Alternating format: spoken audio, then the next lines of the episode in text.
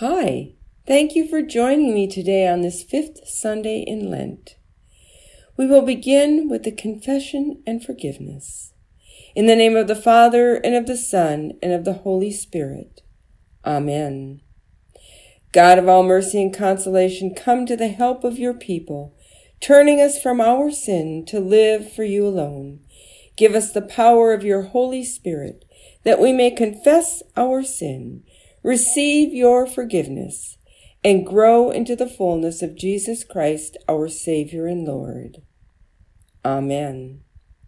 Let us confess our sin in the presence of God and of one another.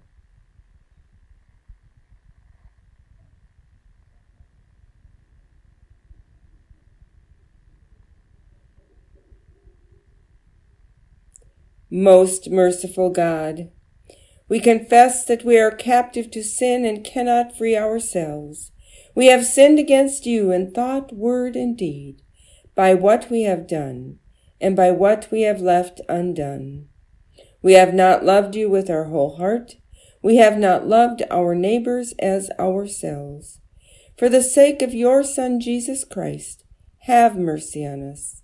Forgive us, renew us, and lead us so that we may delight in your will and walk in your ways to the glory of your holy name. Amen. In the mercy of Almighty God, Jesus Christ was given to die for us, and for his sake God forgives us all our sins. As a called and ordained minister of the Church of Christ, and by his authority, I therefore declare to you the entire forgiveness of all your sins in the name of the Father, and of the Son, and of the Holy Spirit. Amen.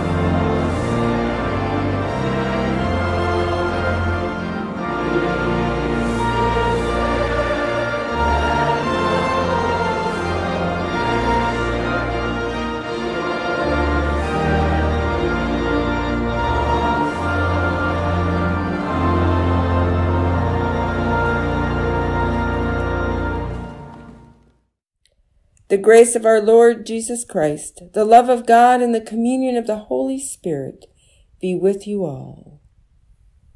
Let us pray. Creator God, you prepare a new way in the wilderness, and your grace waters our desert.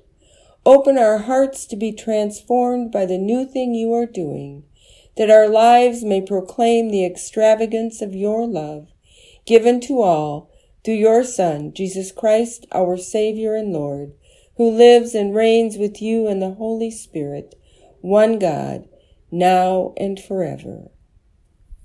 Amen. The Holy Gospel according to John. Glory to you, O Lord. Six days before the Passover, Jesus came to Bethany, the home of Lazarus, whom he had raised from the dead. There they gave a dinner for him. Martha served, and Lazarus was one of those at the table with him. Mary took a pound of costly nard and anointed Jesus' feet and wiped them with her hair. The house was filled with the fragrance of the perfume. But Judas Iscariot, one of his disciples, the one who was about to betray him, said, Why was this perfume not sold for three hundred denarii and the money given to the poor? He said this not because he cared about the poor, but because he was a thief. He kept the common purse and used to steal what was put into it. Jesus said, Leave her alone. She bought it so that she might keep it for the day of my burial. You always have the poor with you, but you do not always have me. The Gospel of the Lord. Praise to you, O Christ. In our Gospel reading today from John, Jesus is at the home of his good friends, Lazarus, Mary, and Martha. This is not the first time to visit them and join them for a meal. Jesus knows this may be his last time at their home. The time is drawing near for him to face his accusers and be sentenced to death. I wonder what the atmosphere was like as they gathered together. Was anyone else thinking of what Jesus had told them about his death and resurrection? He had voiced at least three times what was to happen to him, to his disciples. Had he also told his friends, Lazarus, Mary, and Martha? Was that the reason Mary lavishly anointed his feet? Well, we don't know how often Jesus came to their home, but we do have stories about the three times he visited them. Remember when Jesus came with his disciples and Martha complained to him because she was doing all the work while Mary was sitting at Jesus' feet listening to his teachings? Then he came to raise Lazarus from the dead. At that time, Martha was the first to meet him and berate him for taking so much time to get to them. Martha was convinced that if he had come sooner, her brother would not have died. She had no idea what Jesus was about to do. Jesus then asked to see Mary. When she came to him, she too told him he should have come sooner, and then she began to cry. Jesus was moved by her tears and wasted no more time to bring Lazarus back from the grave. Mary and Martha were very grateful for Jesus' ministry and what he did to bring Lazarus back to them. It would have been very difficult for these two women to make it on their own if their brother had died. It may have been Mary's gratefulness that brought her to do such an unselfish act, the anointing of Jesus' feet, the act of preparing Jesus for burial. Mary knew what was about to happen to Jesus, and she wanted to show her gratefulness and love for Jesus in a meaningful way a way that Jesus would understand, even if the others gathered there that night failed to understand. Mary was an important character in Jesus' ministry, yet probably the only reason she was named was because she was the sister of Lazarus. Women were not valued in Jesus' time.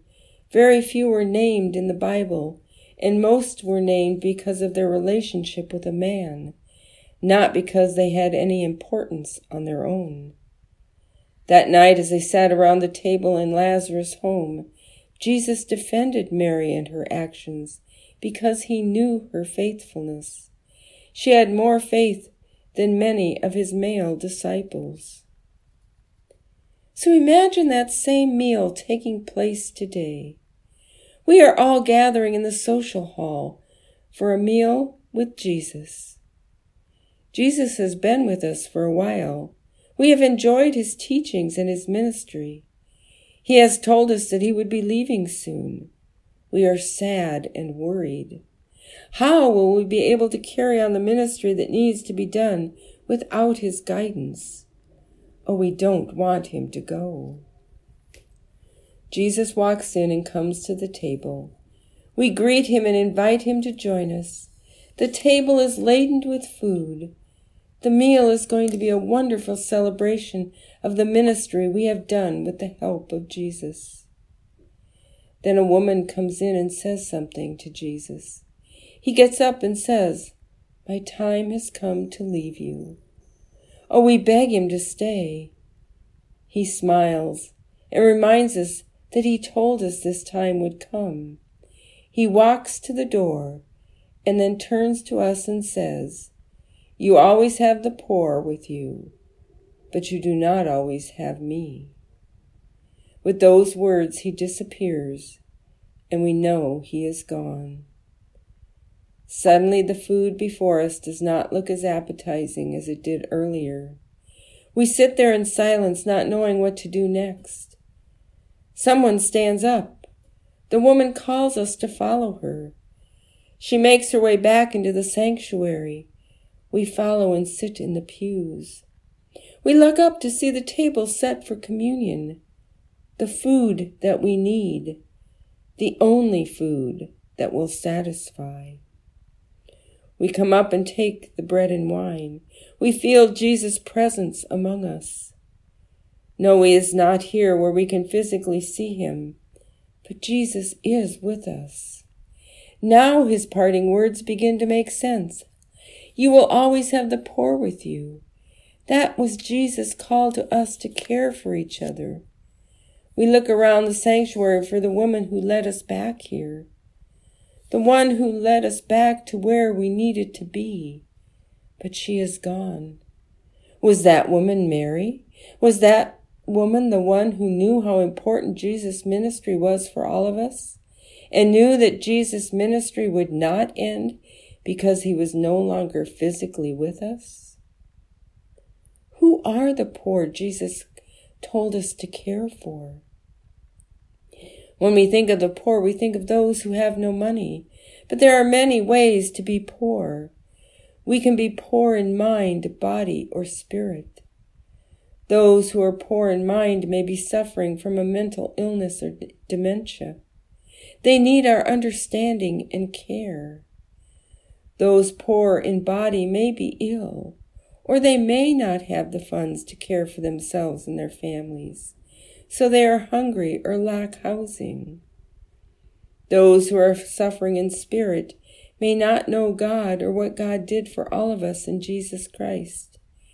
They may feel hopeless or feel they have no control over their lives.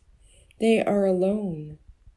They have not learned or have forgotten that Jesus is with them and God's love and mercy will sustain them. The poor are all around us, and we are called by Jesus to care for them.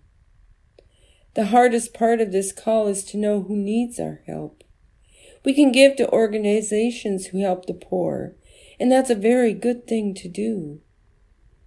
But who are we missing? Who is being overlooked? Who is right here today who doesn't know how to ask for help or is too ashamed to admit they need help? Who has heard us say maybe some hurtful words that affected them? And now they don't know what to do to get back to where they were, to get back to that good place before they realize that there are people who don't understand them or their lives or their lifestyle. We need to help everyone. and we need to help them now. Just as Jesus said, we will always have the poor. What is important is how we choose to care for them.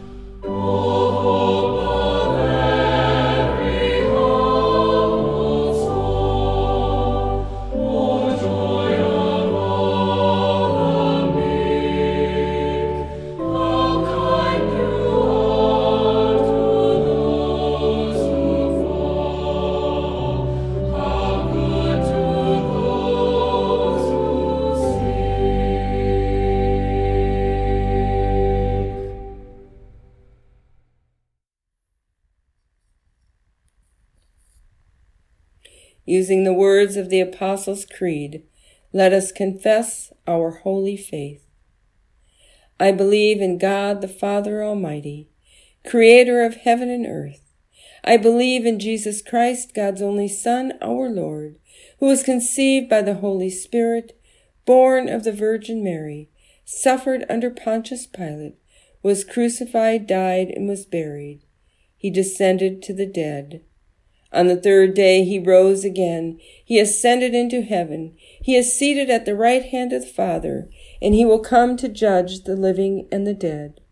I believe in the Holy Spirit, the Holy Catholic Church, the communion of saints, the forgiveness of sins, the resurrection of the body, and the life everlasting. Amen. Drawn close to the heart of God, we offer these prayers for the Church the world, and all who are in need. Do a new thing in the church. Free us from ways that no longer serve the gospel, and bring forth leaders who imagine fresh ways of doing ministry. Merciful God, receive our prayer. Do a new thing for creation. Reverse climate change. Revive habitats and amplify, amplify the voices of those who care for your creation. Merciful God, receive our prayer. Do a new thing in our world. Break barriers that prevent political leaders from working together for the good of all. Make a way for peace among nations, and be with all those in military service and their families. May their ways be safe and their homecomings joyful. Merciful God, receive our prayer. Do a new things for those who suffer. Comfort those who grieve and restore those who are sick, especially those listed in our bulletin, those we carry in our hearts, and those we name aloud. Gala. Merciful God, receive our prayer. Do a new thing within us Direct us into ways that broaden our understanding of the human experience. Raise the voices of those who are ignored or devalued. Merciful God, receive our prayer. Do a new thing in our death. Fill us with the knowledge of Christ and the power of the resurrection as we give thanks for all the saints who have gone before us, especially our newest saint, Sis.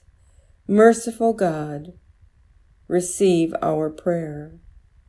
As we accept these prayers we bring, O God, on behalf of a world in need, for the sake of Jesus Christ. Amen. Lord, remember us in your kingdom and teach us to pray. Our Father, who art in heaven, hallowed be thy name. Thy kingdom come, thy will be done, on earth as it is in heaven. Give us this day our daily bread, and forgive us our trespasses, as we forgive those who trespass against us. And lead us not into temptation, but deliver us from evil. For thine is the kingdom, and the power, and the glory, forever and ever. Amen. The Lord bless you and keep you. The Lord's face shine on you with grace and mercy. The Lord look upon you with favor and give you peace. Amen.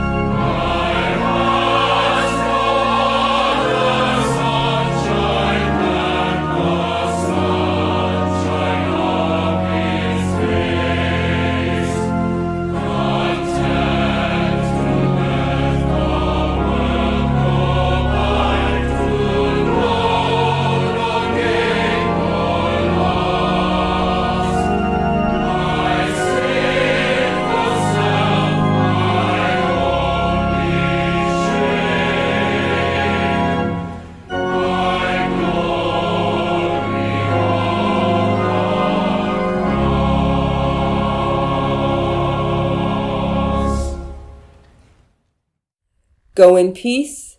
Jesus meets you on the way. Thanks be to God.